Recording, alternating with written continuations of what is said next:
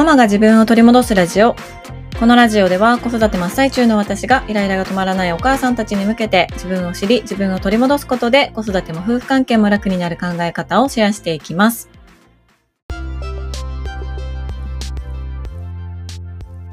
こんにちは、杉部です。いかがお過ごしでしょうか。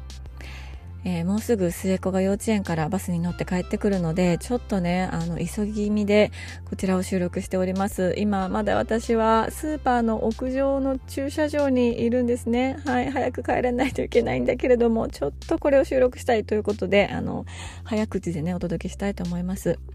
今週は長女のクラスがインフルエンザで学級閉鎖になっていて、さらに今日の朝にね学級閉鎖延長の旨のメールが届いたんですよ。もうだから今週はずっと長女はお家におります。本人は元気に今のところしているので、それは良かったんですけど、ちょっと油断してましたね。学級閉鎖まだもうちょっと先かなとか、年明けてからぐらいかなとか思ってたけど、不意にやってきた学級閉鎖にもう私はお昼ご飯の準備とか全くしてなかったのでね、食料を調達にしに行ったりとかなんやらかんやらしております。はい、今日はお先にお便りをご紹介したいと思います。ですね、インスタの DM でいただいたお便りですね。はい、ご紹介させていただきます。杉部さん、毎日お疲れ様です。相変わらず心の友として拝聴しております。最近杉部さんの言葉を思い出して自分の中で何とか受け入れられた出来事があったのでメッセージを送らせていただきました。的外れだったら申し訳ありません。先週、年中さんの娘が保育園から持って帰ってきた歯ブラシ用のコップが明らかに茶色かったので本人に聞いたところ、先生にココアを入れてもらって飲んだとのこと。今年の4月に転園してきたので、ここの保育園はそういうやり方なのかなと思う反面、うがいをしているコップで飲み物を飲むと衝撃を受けてしまいました。気になりだすと頭の中が歯磨きコップでいっぱいになってしまい我慢できず、先週先生に確認したところ、いつも給食の時に出る牛乳などの飲み物を歯磨きコップで飲み、歯磨きの時はそれを自分で洗ってからうがいで使っていますとのこと。そして先生はそれを全く気にされていないご様子。勇気を出してうちの子だけ飲み物専用のコップを持たせてもらうことに話は収まったのですが、なんだかモヤモヤが止まらない、なぜだと思っていたある日、夜ご飯のおかずを食卓に並べていたタイミングで小1の息子が、お母さんアジフライ乗せたお皿にブロッコリー乗せないでよ、気持ち悪いじゃんと言ったんです。理由を聞くと、アジフライにかけたソースがブロッコリーにつくのが嫌だとのこと。そこで杉部さんが以前ポッドキャストでお話をされていた、どのお話だったかはっきり覚えておらずすみません。状況は違えど、この身に起こる物事は別の状況でも同じように捉えられる的な言葉を思い出したのです。私からしたら大したことない、同じお皿に並べたアジフライとブロッコリーは息子からすると気持ち悪いんだ。歯磨きコップをこれに置き換えると、私は気持ち悪いと思うけど他の人が同じように思っているとは限らないんだという結論に至りました。長くなってしまい申し訳ありません。価値観や感覚は人それぞれなのは分かっていたはずなのに、いざ自分と同じじゃない人を見つけたら敵対心や不満を危うくぶつけてしまうところでした。それでね、第2弾が届いております。第2弾失礼いたしますということで、先生に入園の時にそのような対応をしているという説明をされたが、聞いたところしていませんとのこと。なので他のお母さんたちは歯磨きコップで飲み物を飲んでいる事実は知らないようです。ですがそれは保育園入園の時からそのやり方らしく、全先生が納得した上での対応ときっぱり言われました。途中から転園してきた私がここで出る幕もないなと思い、おとなしくすることにいたしました。状況は違えど、まさかの息子の言葉で先生との価値観の違いをすっと受け入れることができたのは杉部さんのおかげです。ありがとうございます。いつも応援しています。体に気をつけて頑張ってください。秋田県在住33歳の2児の母ということでね、お便りをいただきました。ありがとうございます。これ保育園の先生の対応、歯磨きコップ案件ですよね。はい、歯磨きコップなのにもかかわらずそこにココアを入れて飲んでいるんですか？っていうふうに、ちょっと保育園だったり保育園の先生にもやもやとしたというお話があって、でそれとはまた別の日に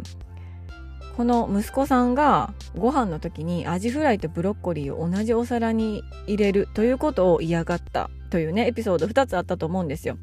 だけどそのエピソードを重ね合わせて、ということはみたいな感じで自分がいいと思っていることでも相手からしたらすごく嫌なことかもしれないし、自分がすごく嫌だと思っていることも相手からしたら別にそんなに気にすることじゃないんじゃないっていう風に捉えられることもある。でこれはただただ価値観の違いなんだっていうことに気がつかれたっていうねお話でした。そうこれさ本当に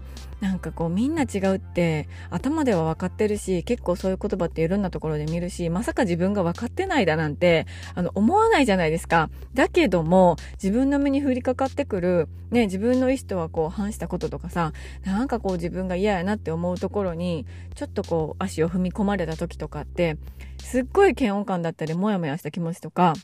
ね、不満とかが募っていきますよね。だけどそれをこんな風に私のポッドキャストを受け取ってくださって、しかもそれを日々のね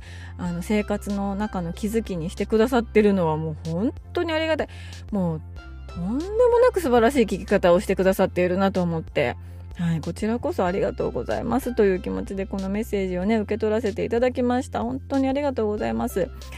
これ何が嬉しいって、これは本当にここからは私の話っていう感じですけど、はって気づいても、ああ杉部さんポッドキャストかでそんなこと言ってたな、あこれってその時の話と同じかなってはってさ、忙しい毎日の中で本当に1秒2秒思ったりするだけのことかもしれないなと思うんですよね。だから忙しい中でわざわざね、私にそれをありがとうございますっていう言葉で感謝の気持ちとして伝えてくれたりとか報告してくださるっていうのはもうそれがすっごく嬉しい。私はだって大体スルーされるもの、インスタとかでもさちょっと漏れてるものもあるかもしれないんですけど、フォローしてくださったらありがとうございますみたいな感じでメッセージを送るようにしてるんですよね。ちょっと漏れてしまってる方は本当に申し訳ないですが、はい、漏れてなければフォローありがとうございますみたいな感じでメッセージ返すんですよ。でもそれは私は返事は返ってこないと思って送ってるんですよね。そう返ってこないものだと思って送ってるから、だからそれにお返事くださったりとかスタンプをしてくださったりとかこんな風にねこのポッドキャストを聞いて日々の生活の中で気づいたこととか役立ったことみたいなものを教えてくださることは本当に嬉しい。だってもう忙しいもん、みんなお母さんたち全員忙しいからさ、そんな中で時間を取って送ってくださっていることがやっぱりね何年続けてても嬉しいです、これは本当にもういつまで経っても嬉しい。だから本当にありがとうございますという気持ちです。はいということでね、今日のテーマなんですが、今日のテーマはすれ違ったり分かり合ったりというテーマでお話をしたいと思います。結論から言うと何が言いたいのかというと、本当の意味で言葉が通じているのかという話です。本当の意味で言葉が通じていることが重要だよねというお話です。このメッセージをいただいて、あそうよねそうよね、価値観が違うだけなのにすれ違うよね、あるあるみたいな風に思って、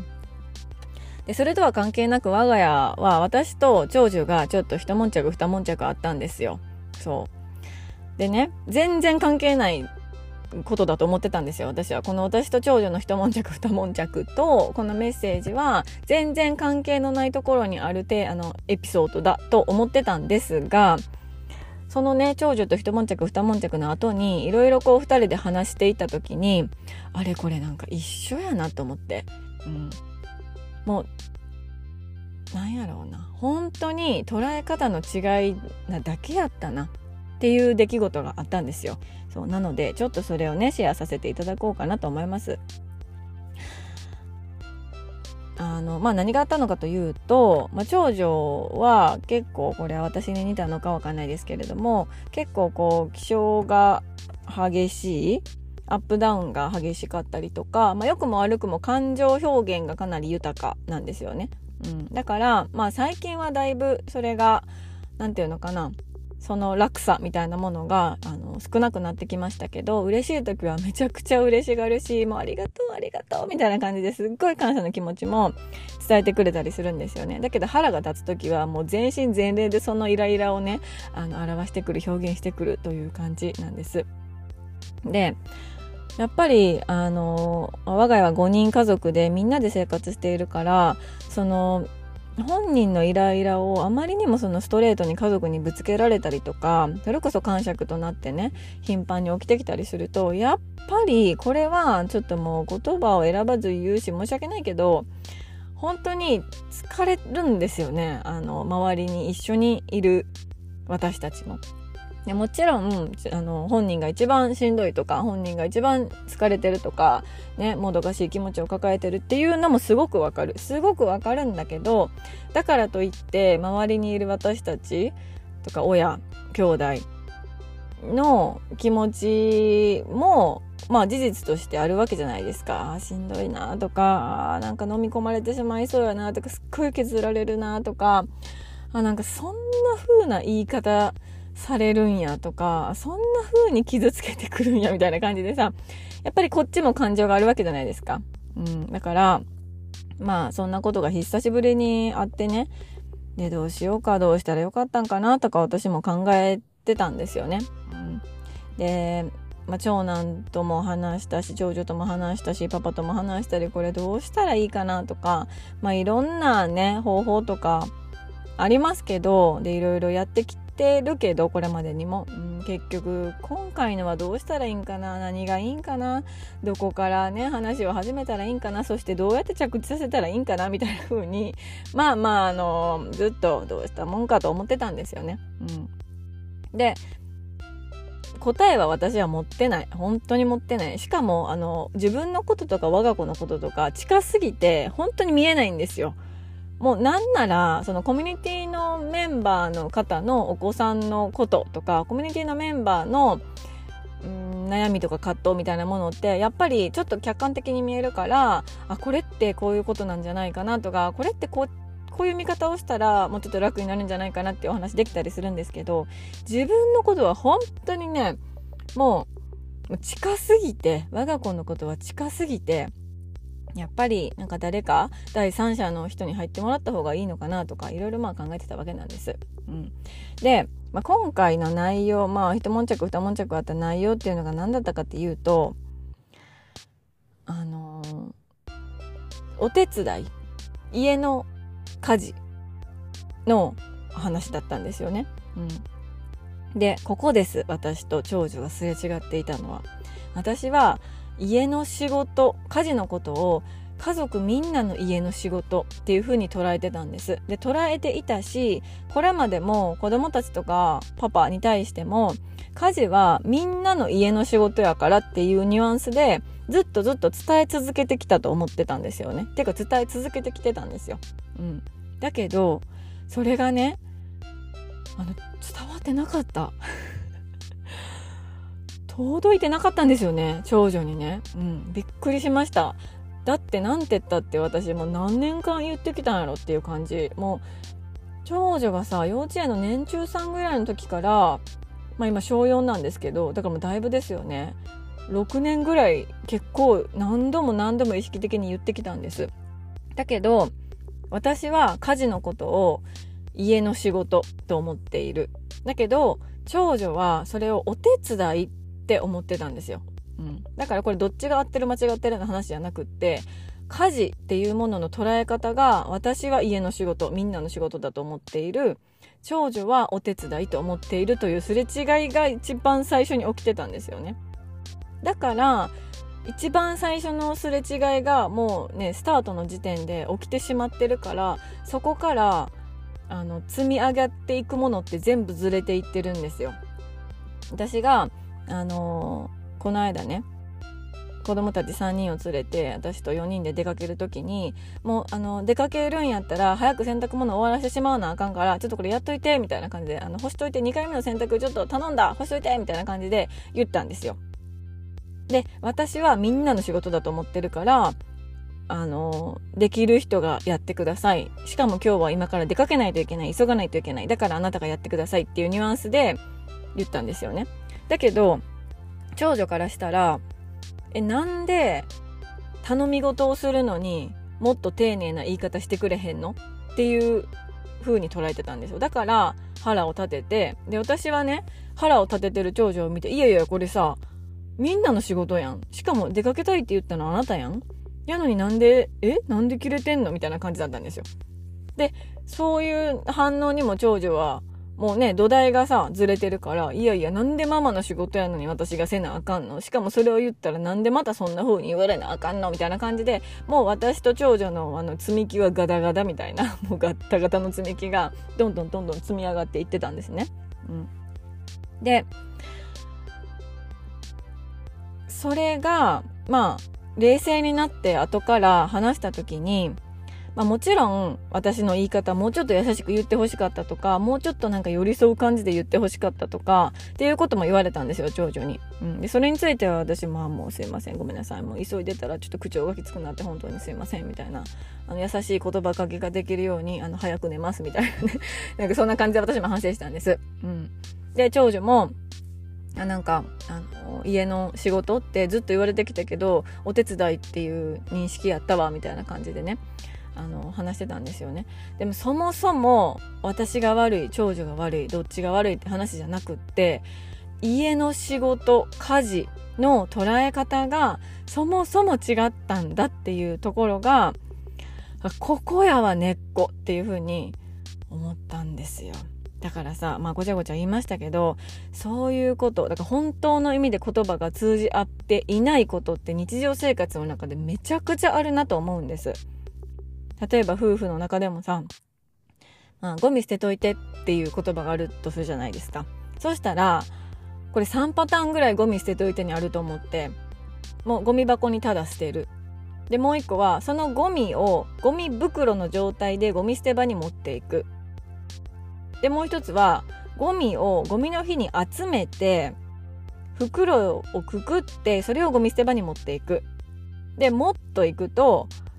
集めて分けてビニール袋にまとめてゴミ捨て場に持っていって、さらに空になったゴミ箱にゴミ袋をつけるっていう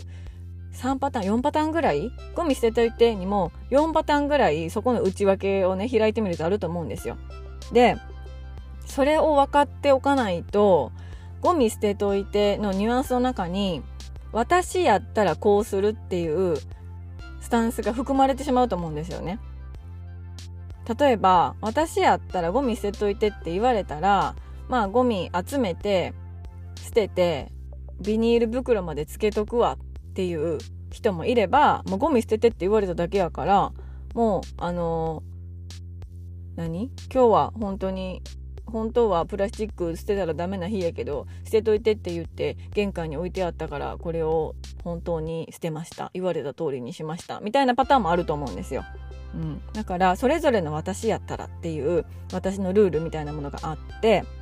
全ての言葉の中にね、ゴミ捨てといてとかお皿洗っといてとかさ、片付けといてとかもそうですよね。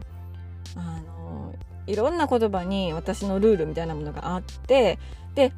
それを相手も通じてる、相手も同じだと思ってその言葉を吐いてしまうと、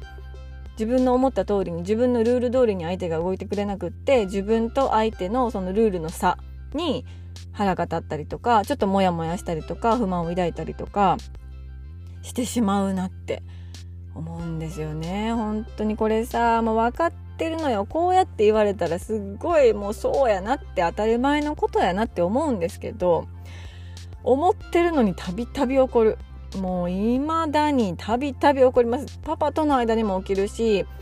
子供たちとの間にも起きるし、いろんなところでこの言葉のすれ違いが起きてるなっていうのを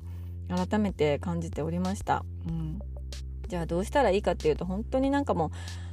う言葉分かるよう、相手に分かるように伝えるっていうことに尽きるなと思うんですよね。言葉をうまく使うっていうことに尽きるなって思うんですよね。いや、そう思ったら本当に保育園の先生とか幼稚園の先生とかすごいなと思うんですよ。あの小さい子たちにさ、分かるように言葉を丁寧に開いて分かりやすく説明してくれるじゃないですか。で、子どもたちの質問ってシンプルなようですごく深いことがよくあって、なんか祈るって何とか神様って何とか言われたりとかしたことがあってね。でその時私長男が5歳ぐらいの時に言ったのかな。でその時に状況としては、幼稚園の帰り道に長男がそれを言って、ちょうどその時長男の担任の先生と私と長男長女と一緒に教室から門に向かって坂を下ってるっていう状態だったんですよ。で、ママ祈るって何なん、神様って何なんって聞かれてね、みたいな、みたいな感じになって、でそしたら先生がそこですごくこう分かりやすく端的にシンプルに伝えてくれたんですよ。ちょっとここが重要やのにその内容を忘れてしまって本当に申し訳ございません先生っていう感じなんですけど、もうほんま肝心なとこ、だけどその時にきっと先生たちってこうやっていろんな言葉を簡単にシンプルに短く子どもたちに伝えるっていうことを日々してくれてるんだろうなと思って、そのスキルって本当にすごいなと思ったことをね、ちょっと今回この話を思い出しながら考えたりしてました。で私自身はちょっとこれ関係ないかもしれないけど、息子の言葉が出てくるのがすごく遅かったんですよね。遅いのと、あと本当に私の言葉、私の言語っていうのが長男に伝わらなかった、伝わってないなっていう経験をいっぱいしたんですよ。でこれは当時はめちゃくちゃそれがしんどかったけど、なんで分かってくれへんの、なんで伝わらんのってずっと思ってたけど、多分ねその経験がめちゃくちゃ私を期待させてくれたなっていうふうに思ってますね。なんか鼻から伝わると思って話してないところがあってね、伝わらないだろうと思ってそういうスタンスで話し始めると、やっぱり伝える方は言葉を選んだりとか、こういう表現の方がいいんじゃないかって思うようになったりとか、じゃあ私に足りない表現力は何だろうかみたいな感じで語彙力とか表現力をこう広げようとしに行ったりとか、っていう方向に向かせてくれたから、だからね、なんかしんどかったけど、あの時のなかなか言葉をね発さなかった息子のおかげかな今の私があるのはとか思ったりしてます。はい、そんなことで、やばい、ちょっと待ってください。本当に末っ子がね帰ってきますのでね急いで家に帰りたいと思います。はい、今日は、いただいたお便りを紹介させていただいて、そこから派生して我が家の、長女と私のねいろいろのお話をさせていただきました。すれ違ったり分かり合ったりというテーマでお話をしました。最後まで聞いていただきまして本当にありがとうございます。本当の意味で言葉が通じてるかどうかっていうのがすごく大事で、自分にとって、それこそね今回だったら家事ですけど、家事って自分はどう捉えてるかなとか、旦那さんはどう捉えてるかな、子供はどう捉えてるかなみたいな風に、いろんな言葉を自分がどう捉えてるのかっていうのを考えてみると、結構そのすれ違いっていうのは少なくなるんじゃないかなという風に考えておりました。はい、今回のこの長女との話ね、もうすごい長いこと話したんですよ。いろいろなんか iPad とか使ったりとかして書いたり聞いたり話したり、いろいろ学級閉鎖なのでね時間もあったから2人でいろいろ話してて、うわーもうなんかポッドキャスト撮ってるみたいやわみたいな風に言ったら、よかったなママネタができてって言われたんですよね。ネタ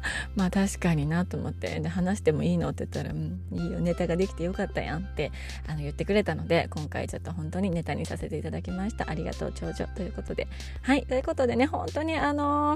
皆さんインフルエンザ気をつけてください。そして学級閉鎖になっているかもしれない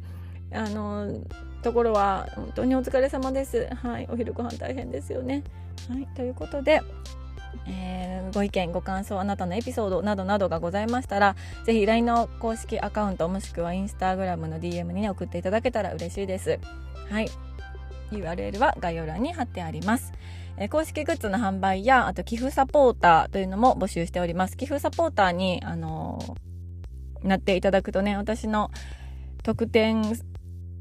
おかんだより特典杉部のおかんだよりというものをお届けさせていただいております。これもいろいろとポッドキャストでは話せないような内容だったりとかちょっとこう踏み込んだこととかも